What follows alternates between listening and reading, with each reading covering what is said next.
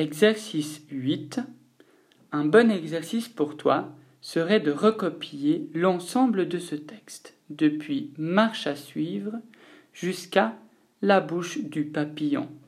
Quand tu recopies le texte, essaye de bien mémoriser les mots, de faire la photo des mots dans ta tête avant de l'écrire en entier. Ne recopie pas une lettre après une autre, mais essaye vraiment de lire le mot après l'autre, de bien le visualiser avant de l'écrire et de le recopier.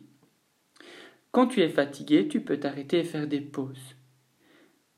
De temps en temps, arrête d'écrire et essaye de lire tout ce que tu as écrit depuis le début. Comme ça, ça va bien t'exercer à lire couramment ce texte